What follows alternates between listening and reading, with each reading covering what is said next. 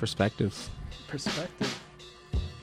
Nuanced perspective. My perspectives are always shitty and Everybody that's biased.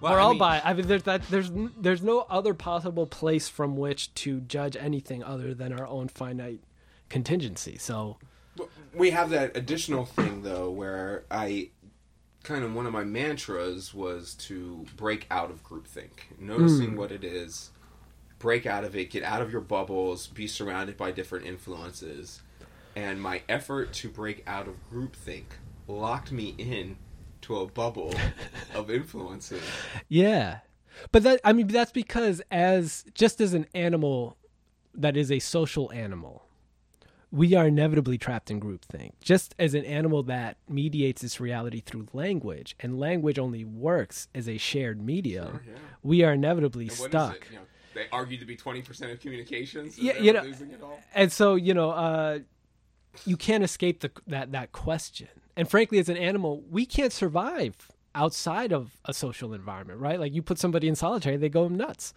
And so for us existence is intimately tied to living alongside one another. Like th- there is no other way for us to be in the world And, and, and that goes back to that thing where I said we keep making these rules that prevent us from that. Like we even we we talk about communes jokingly and we tease right. them. But who the fuck is on the actual things that work? Like it does take a village to raise a child and you're going to get superior products of life raised in a intricate community like that. But if uh if, if 70 hippies go start opening up some peace, love and humanity commune, we look at them like they're idiots. I mean, so I guess Richard Rorty, the prominent, you know, American pragmatist philosopher, talked about the no, fact I don't I don't know. And notice and neither does anyone else listening to this. That's dude. all right. That's all right. I mean, we're nerding out right now. Uh, you know, he, he talked about the fact that, you know, because we are confined by language and vocabulary, and because inevitably truth is a function of statements, right? There, there's no realm outside of statements and, and discourse in, in which the question of truth even enters. The key is not to sort of achieve a vocabulary so expansive that it encompasses necessarily uh, every human experience, right? As uh, you know, there there's no sort of vantage point outside of our own finite experience that we can stand from to try to even determine what the boundaries of a project like that would look like. So the key is not to sort of find some sort of universal set of values, which has been, I think, the traditional Western philosophical uh, project. Let's find that sort of universal objective value that sort of sets everything in the right order. But simply to engage as many vocabularies as we possibly can, right? And this is why I use hip hop to uh, frame a lot of the uh, the work I do that is intended to document social conditions, because hip hop has been the language of inner city poverty in America for three or four decades now. And so hip hop provides us a vocabulary, a language to describe and mediate that reality, even if we ourselves are not living it. And so, because of that, you know, I, I try to use it to show like this is a, an entry point into a set of values and into a set of experiences, because all language is a result and function of the experiences we have collectively shared.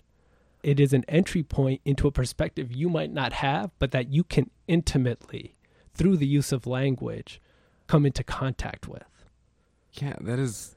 I don't know. Like you said, you're nerding out on us again, and you're you're making these points that just seem like they seem obvious when you start to break them down and analyze what they are, and, and I, like the those mediums seem to be relatively underappreciated because of those biases we have in our society and, and what's really kind of bringing that out to me is with Bob Dylan getting the the The literature Nobel. literature Nobel that that there there that's a door opening that has to eventually acknowledge that the the hip hop artists that were telling these messages decades ago and, and getting that uh, social consciousness started in in that format. So who'll be the first hip hop artist to win the Nobel Prize in literature? We can certainly ask you better than me on that, but I would. I the only things I remember is like Canibus, NWA. I don't think it's going to be Canibus. Um, I listen to NWA, Onyx. I don't think it'll be. I, you know, it's it's a slightly biased answer, but I, if, I think the right choice would be Nas. If you were to say like who, um, but you also got to break this in a poetry form. So is it Sure. does it does it fit that? Because that's the thing about Dylan that really stood out to me. I'm not a big Bob Dylan music fan, Mm. but when you do read his lyrics as a standalone, you're like, oh, that's clearly poetry. Yeah, uh, well, I don't. You know, I, I, I think really it's it's not so much a question of poetry, uh, but poesy, right? The ability to use words in a way that challenges our basic understanding, not only of those terms but also of the structure of language, to show that despite their uh, sort of surface level promise to mediate a reality untouched. That is not what vocabulary does. That is not what words do, right? Words are a tool we use, and we can use it in any number of ways, right? And you know, sort of not great example of this is is, is the F word, right? Like it, it can just be Greatest used in so is. many ways. Uh, but you know, it, it's a sort of uh, so like the- Think know- about it. These fucking fucks fuck that up. yeah, I exactly. actually Like, said uh, something. you know, but it, it's a perfect example. But you know what? What I think hip hop in a lot of ways does is that it uses that you know ars technica of poesy to challenge the way that we think language functions. And I don't know of a rapper that has contributed more to challenging our interpretation of the social conditions that exist in a place like the Queensbridge projects um, and all their cognates throughout the world than Nas.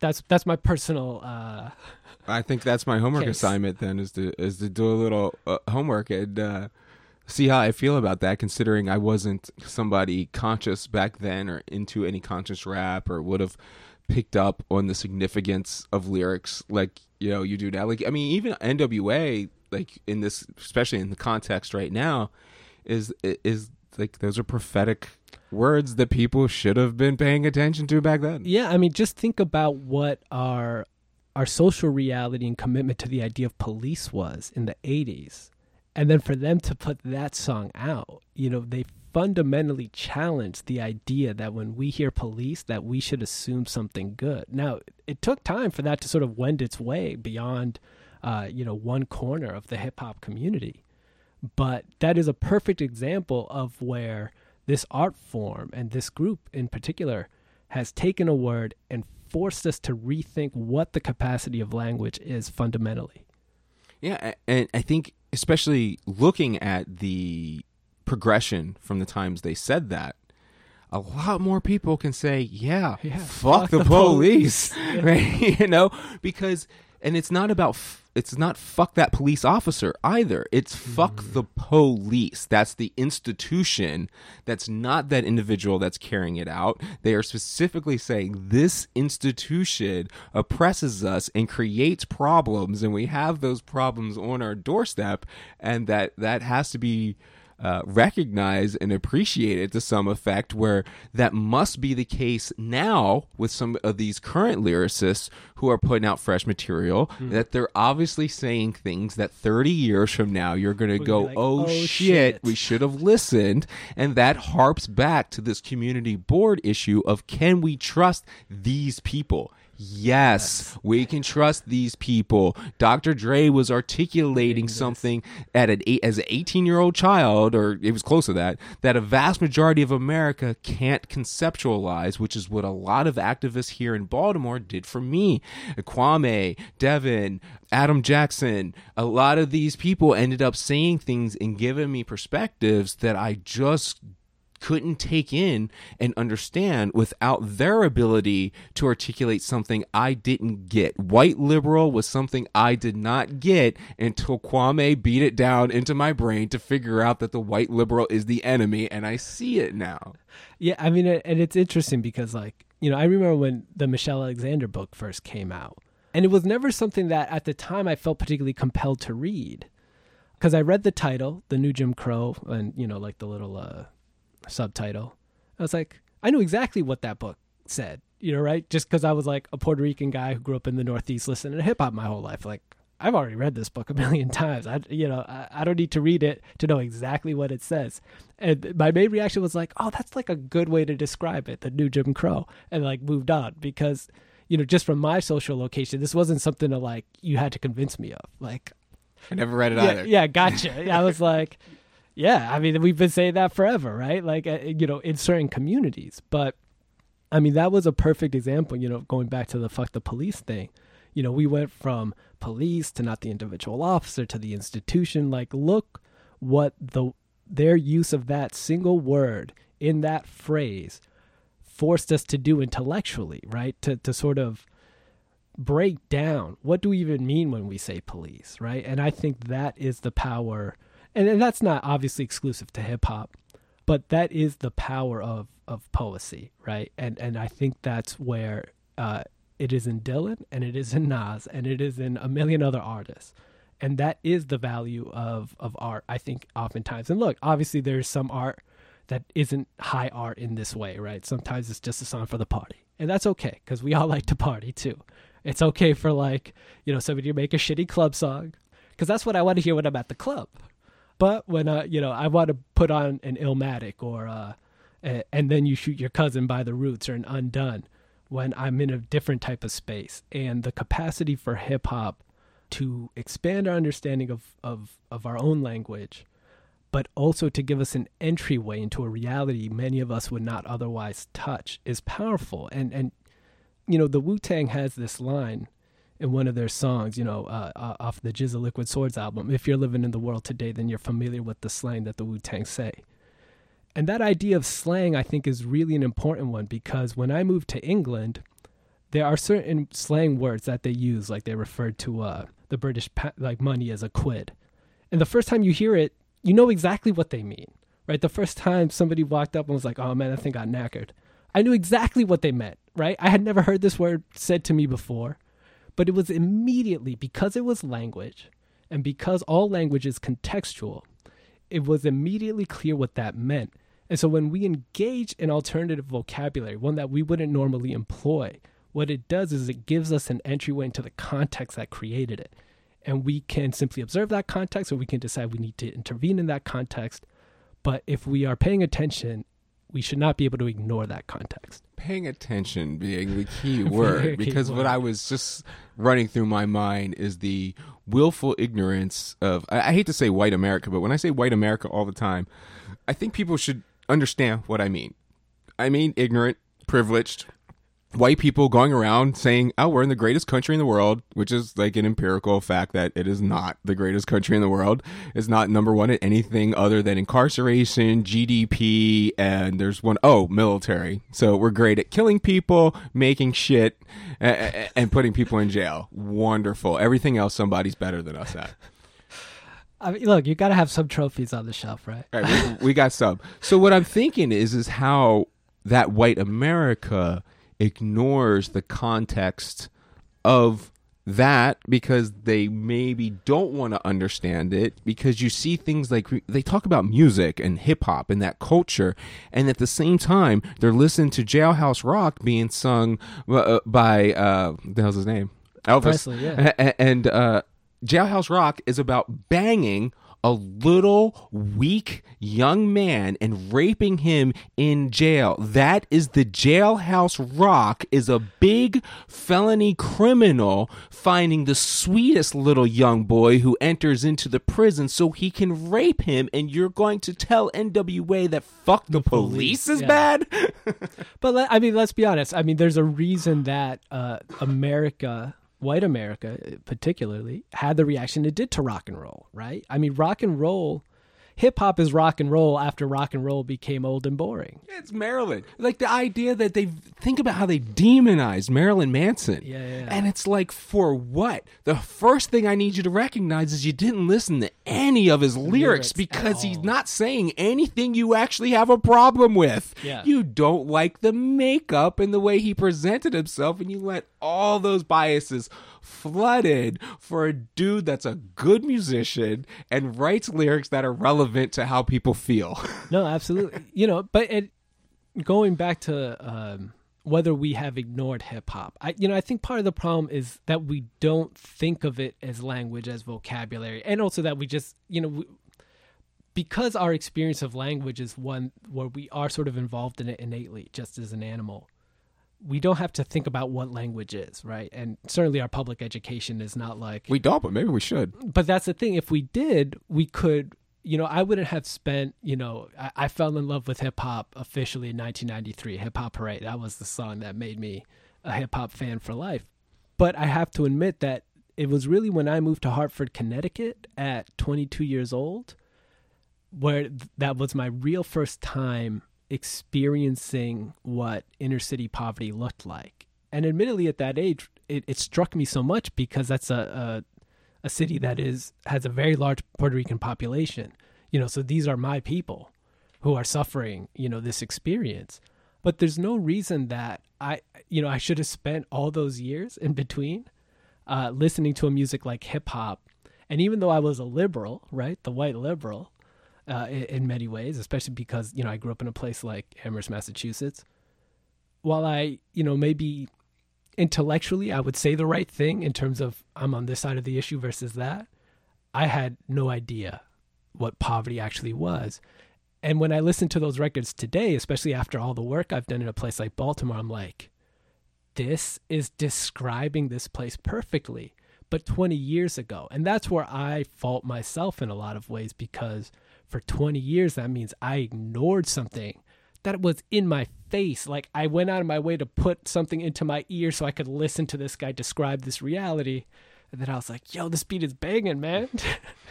you know, and look, you know, I mean, you know, we can't, we're all fine that we all have our limitations. But what I hope that some of my work does is it helps people realize that this thing that I'm just like rocking to in the club is actually describing a horrifying reality that demands an intervention. It's so funny how like things shape us as adults now that I'm thinking about looking at at you in that perspective and how so many people would perceive us as being very similar mm. like especially from the outside yeah. uh, education levels and, and appearance just in general we could probably be mistaken for brothers. no, definitely. So, it wouldn't be a stretch. so so so that that gets these ideas about what has formulated us and even how we got here. So detractors are going to think that we followed some kind of similar path and, and we're on completely different paths. I i remember my musical like awakening coming from from two particular songs mm. in two different ways that attracted me to to heavy metal. Uh, okay, uh, and, and and that's been my musical formulation. But they also were talking about these very same type of things that I fucking ignored. So the first one that I remember specifically was music videos. And I watched Metallica play and Justice for All. Okay. And yeah. I was like, fuck rock and roll yeah. shit. Like I wanted to headbang. I wanted to like I was like, man, but that song is talking about the evils of war and how we neglect our veterans and we don't treat people the way we would. And we'll send the poor over to war and die. And, and, and we just carry on about life. And, and, so this is justice for all. And it, it's, it's, but that message isn't what I heard. I, I heard Lars double, double drum right, doing yeah. that awesome ending and, and, darkness imprisoning them in, in this solitary. Like there's so many ways you can view that. And then I specifically remember in middle school when a friend handed me a cassette tape and I opened it. It had a man in the middle of Tiananmen Square burning, and I put that in and I heard Bomb Track mm. and Zach de la Rocha's mm. uh, The Music of Rage brought me in, but I started to listen to Zach. And uh, all those messages that we're getting through about how we're lied to by the government, we're manipulated, the police will beat you down, and they're just the wing of an oligarchy with money. I mean, I, I want people right now to go back and listen to to some songs by Rage Against Machine or listen to the the, the video. I, God, I don't know why I can't remember what song it is, but the one is talking about money and politics mm. and how Gore and Bush are really the exact same person because when it comes down to it, all they're going to do is serve corporate donors. And these are the things he was talking about in the early 90s. And this is what we're talking about trying to get presidential candidates to do. So you talk about earlier saying, when does our influence come in? So Zach could be thinking I wrote all these lyrics for no goddamn reason reason, yeah. and he doesn't realize that that set the trend of shaping my life, which developed a model, which which a millennial ten years from now may be the one that actually carries out and, and gets the thing for. But we saw all this as failure. exactly and, and, i mean it goes back to the last episode in the optimism conversation but and, and that's why it's kind of like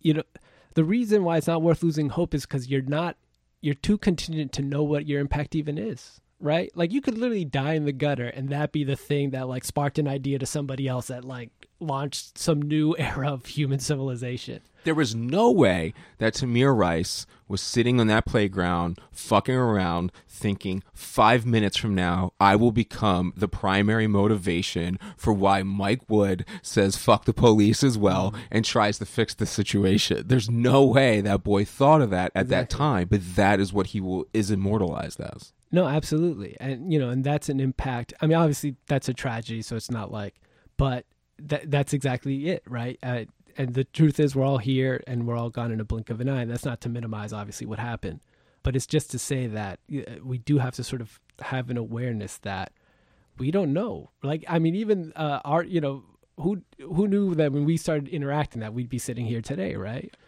But you know, going back to that that question of music and the way it informs us, my favorite example of this is when uh, like Republicans play "Born in the USA" at their rallies. You know, They obviously didn't listen they, to the lyrics. They have not listened to that song because they just love the hook, right? It's got the hot hook. It's a hot beat and a hot And hook. that's Yeah. as far as anyone's going to go. So, yeah. so they'll play "Born in the USA," "Jailhouse Rock," and then they're going to talk about how evil Marilyn Manson and N.W.A. are. And you're like, wait, what? Hey, you just played like their forebears. and then talk shit about Kaepernick. Yeah, exactly. This has been another episode of Nuance. Uh, join us next week. Nas, we and Well, say well, and well- talk shit about Kaepernick. what we give Nas his Nobel Literature Prize.